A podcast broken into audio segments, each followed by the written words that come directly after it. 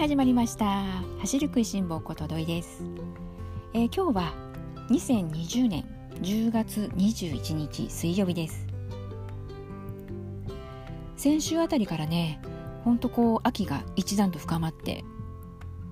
いよいよ食欲の秋到来というところじゃないでしょうか。秋はねたくさん美味しいものがありますし何食べても美味しいですよね。まあそうなってくるとね食べ過ぎに気をつけていかなくてはいけなくなるわけで。特にねこのランニングマラソンなんですけれども始めたきっかけがね痩せたいとかダイエットのためという方も多いです。なのでまあ普段から私の周りでも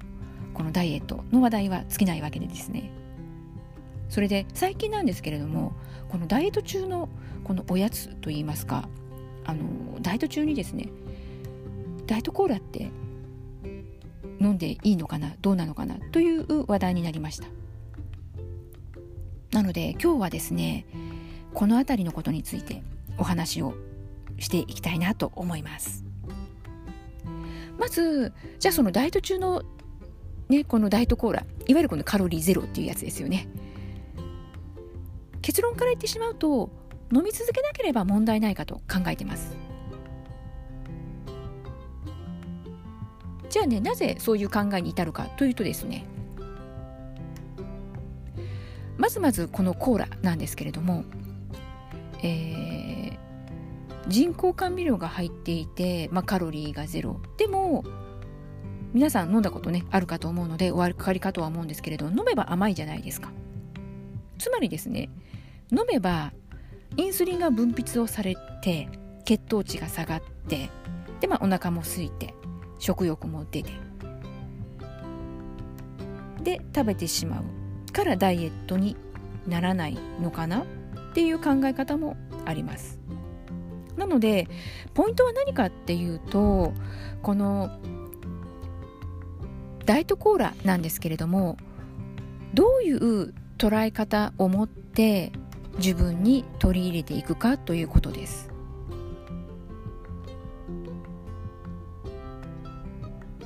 せっかくねダイエットのためにカロリーゼロのダイエットコーラを飲んだんだけど食欲が出ちゃってで食べちゃってダイエットにならないじゃん？となってしまうといけないわけでじゃあそこをどう解決していこうかというところになってくるわけです。で全くですね甘いものを取らなくってひたすらとにかく我慢をして慢に我慢を続けた結果ある日爆発をしてでいわゆるドカ食い。もうありとあらゆる甘いものを食べまくってしまった。なんていう経験ある方いらっしゃいませんか？私はあります。そうなんです。我慢はね良くないんです。でねその我慢の度合いっていうのが人それぞれっていうのもまた難しいところではあるんですけれども。なので今日あの冒頭でねこの伸び続けなければまあ問題がないと考えているといった、まあ、大きな理由なんですけれどもこの我慢をせずにもしね単純に甘いものが欲しくなったということであればこういったね人工甘味料を使った、まあ、ダイエットコーラだとか、まあ、他にもねスイーツってあるかと思うんですけれどももう食べてください。そして自分の満足をね食べたことによって満足させることによってその後がやっぱり重要でしてその後のドカ食いを防ぐことができたりだとか食べ過ぎの防止になったりとか、まあ、そこにつなげていくことができればトータル的には摂取カロリーを抑えることができる。つまりはダイエットになるということになってくるので。なのでこのダイエットコーラは日常的に飲むものではなくて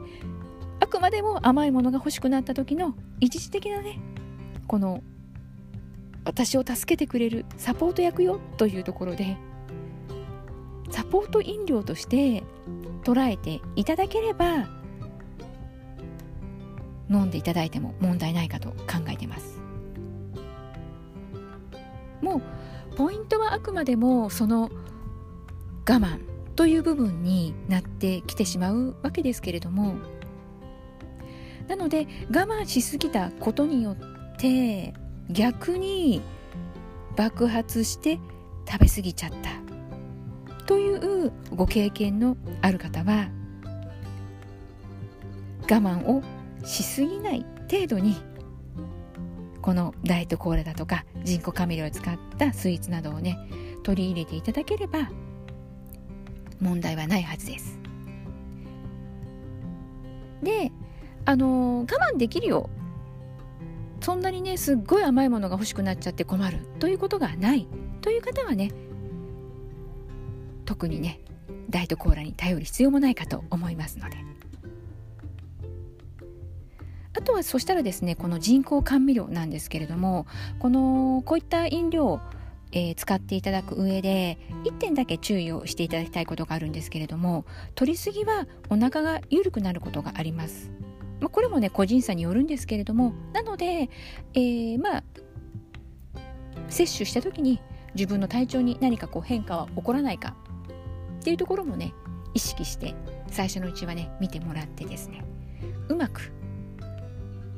ダイエットコーラを取り入れてもらえたらいいかなと思います。なのでねほんとねポイントは一時的なサポート役だよというふうにねちゃんと自分の中でね捉えて自己コントロールすることができるかどうか。そこに尽きるかと思いますので。またねこういったポイントを知っていれば知っていることによってその後のこの今まではね食べ過ぎちゃったようだとかダイエットして我慢して我慢して爆発してもう抑えられなくなって食べちゃった。というようなこともなんとなくこのメカニズムを知っていることによって知ったことによって、えー、防ぐことにつながっていくかもしれませんので。もしねそういった経験がある方はね一度ぜひお試ししてみてもらってですね自分がどんな、えー、形で現れるのか効果があるのかないのかっていうところもね検証していただけたらなと思います。とはねダイエット中の、まあ、こういった補食、まあ、おやつ的な部分でいくと、えー、ナッツ類もね私結構おすすめしているものの一つです。ナッツ類ねなぜおすすめかっていうとえみんなにねよく高カロリーで逆に食べちゃいけないんじゃないのって言われることもあるんですけれども確かに高カロリーではあります。ただ、えー、私がまあね時々、えー、述べているようにですね単純にこうカロリーだけを見ないようにすると良いかと思います。カロリーだけ見てしまうとナッツって、えー、カロリーは高い食べ物になります。なのでダイエット中に食べて大丈夫なのって思われる気持ちもとってもよくわかるんですけれどもじゃあなぜそういった高カロリーなナッツがダイエット中なのに、えー、おやつとしておすすめできるのかっていうとですね大きく2点あります。まず1つが満足感がある。少量で満足感がある。ことです。本当に一握りのナッツを食べると結構食べたっていう実感が得られます。でナッツって硬いので結構こう噛み応えもあるし噛むわけですよ。噛むっていう動作はこのダイエットにとってはとっても重要なことなのでよく噛んでしか食べられない硬いものであるっていうところがまずダイエットに向いているという1点目になります。でもう1点がねどんなことかと言いますとカロリーは高いんですけれどもそのカロリーを占めているのがほとんど、えー、脂質なんですね。油分です。油分なんだけれども実はナッツに含まれている油っていうのは体に良い油です。ちょっとこう平たい言い方をしているんですけれども油っていうのはあまりこう体にとっては良くない分類良くない方に分類される油と体にこうプラスな要素をもたらしてくれる油とまあこう分かれるところがあるんですけれどもこのナッツに含まれている油分っていうのは体に良い効果をもたらす方の油になります。なので高カロリーではあるんだけれども大丈夫。ダイエットにダイエット中でも食べて大丈夫だよっていうことになるわけです。なのでナッツもぜひぜひ小腹が空いた時にはダイエットの強い味方としてね取り入れてみてください。そしてじゃあですね、えー、おやつ間食は我慢ができる。からまあ普段のねこの食事の面で何かこうダイエットに役立ちそうな食材ってないのかな？という、えー、話にまたちょっと進めていきたいなと思うんですけれどもダイエット中、えー、おすすめ食材。豆腐です。そうなんです。なんだ豆腐かそれなら知ってるよっていう方もね多いかもしれないんですけれども今日ねなぜここでね豆腐の話もしておこうかなと思ったかというとダイエットだから豆腐なんだけれども豆腐って大きく2種類木綿豆腐と絹ごし豆腐があること皆さんねご存知かと思うんですけれども単純にカロリーだけを比較すると実は絹ごし豆腐の方がカロリーが低くて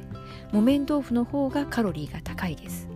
なのでダイエット中に絹ごし豆腐をあえて選んでいるという方もお見えです。なのでね今日、えー、合わせてこのお豆腐のことダイエットにつなげてお話ししたいなと思ったんですけれども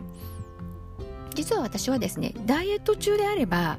お豆腐は木綿豆腐を選んでいただきたいんです。結構ねこの豆腐木綿豆腐か絹ごし豆腐か好みって分かれるところかと思います。ちなみにですね木綿豆腐がいわゆるあの固めな方のお豆腐ですね。で絹ごし豆腐はあのピあのプリンのようなちょっとこう柔らかめなお豆腐の方です。でなぜじゃあ私がですねダイエット中には絹ごし豆腐カロリーの低い絹ごし豆腐よりもあえてカロリーの高い木綿豆腐の方を勧めるのかというとですね、えー、カロリーではなくて栄養素的な部分からになります。まず、えー、木綿豆腐と絹ごし豆腐この2つをね比較した時には木綿豆腐の方が糖質が少ないです。いわゆるなのでこの2つの選択という前提のもとの話にはなりますけれども木綿か絹ごしだと木綿豆腐の方が低糖質です。でもう1点、えー、タンパク質が絹ごし豆腐の方がたくさん含まれてます。その他のね栄養素も木綿豆腐の方が、まあ、含まれているわけなんですけれども。なのでそういったあの栄養素的な部分でダイエットには木綿豆腐の方が低糖質それから高タンパクというところで向いていると言えるからです。あとはですねこの豆腐なんですけれども何といってももう今だったらねもうコンビニでも買えるようになりましたしでまあ経済的でもある。で年中いつでも手に入る。そしてこのお料理のこのレパートリーというかアレンジもとも無限大である。夏はね冷たく食べてもさっぱりと美味しく食べられますし冬はねお鍋などに入れて温かい状態で食べるのも美味しいですし。和でも洋でも中でも。和洋中どんな料理でもね合う。本当に万能食材だと思います。なのでまあ強いてじゃあお豆腐を使うポイントお料理でねダイエットとしてお豆腐を取り入れるためのポイントとしては、えー、合わせる食材をできればお豆腐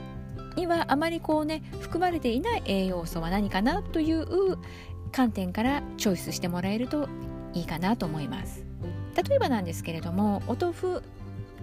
にこうあまりこう含まれていない栄養素的なところでいくと野菜にねたくさんあるんです。いわゆるこのビタミンミネラルっていう部分なんですけれども特にこの野菜でいうとね緑黄色野菜もね取っていただけたらなと思います。なのでまあそうですね。夏場であれば、えー、冷ややっこではなくてちょっとこう豆腐を主役にしたサラダみたいな感じにしたりとかですね。あとはもう冬場はねほんといいですよね。もうお鍋。お鍋にはねたっぷりお野菜も入ってくるじゃないですか。なのでねほんとこれからお鍋ダイエットにもね満足感もあるしいいかなと思います。あとはまあ食物繊維もね、えー、取るようにされるといいかなと思いますので、えー、じゃあお鍋以外の部分でいくと、えー、きのこのあんかけであったりできのこも食物繊維の宝庫ですからね。あとサラダであれば、えー、海藻類ですね。海藻もねこのわかめをはじめこう乾燥で売っているので常にこう常備をしておくといわゆるこの食物繊維のちょい足しっていう部分ではね活用しやすい食材かと思いますので。なのでまあそういったねサラダに海藻を加えてあげるなんていうね使い方、えー、もいいんじゃないかなと思います。そんなわけでですね今日はまああのダイエットにまつわる、えー、ダイエットコーラからちょっと話が始まってしまったんですけれども、えー、ダイエットコーラそれからナッツそしてまあお豆腐。うまくね、えー、皆さんのダイエット生活に取り入れていただければ嬉しいなと思います。またね何かこのような質問でも何でも結構ですけれどもインスタグラムの方でいつでも、えー、ご質問いただければ番組を通してお答えしていきたいななんても思ってますのでぜひぜひお声を寄せてくださると嬉しいなと思います。それではですね、えー、次回。またお元気にお会いしたいかと思います。今日も最後まで聞いてくださってありがとうございました。ではではまたね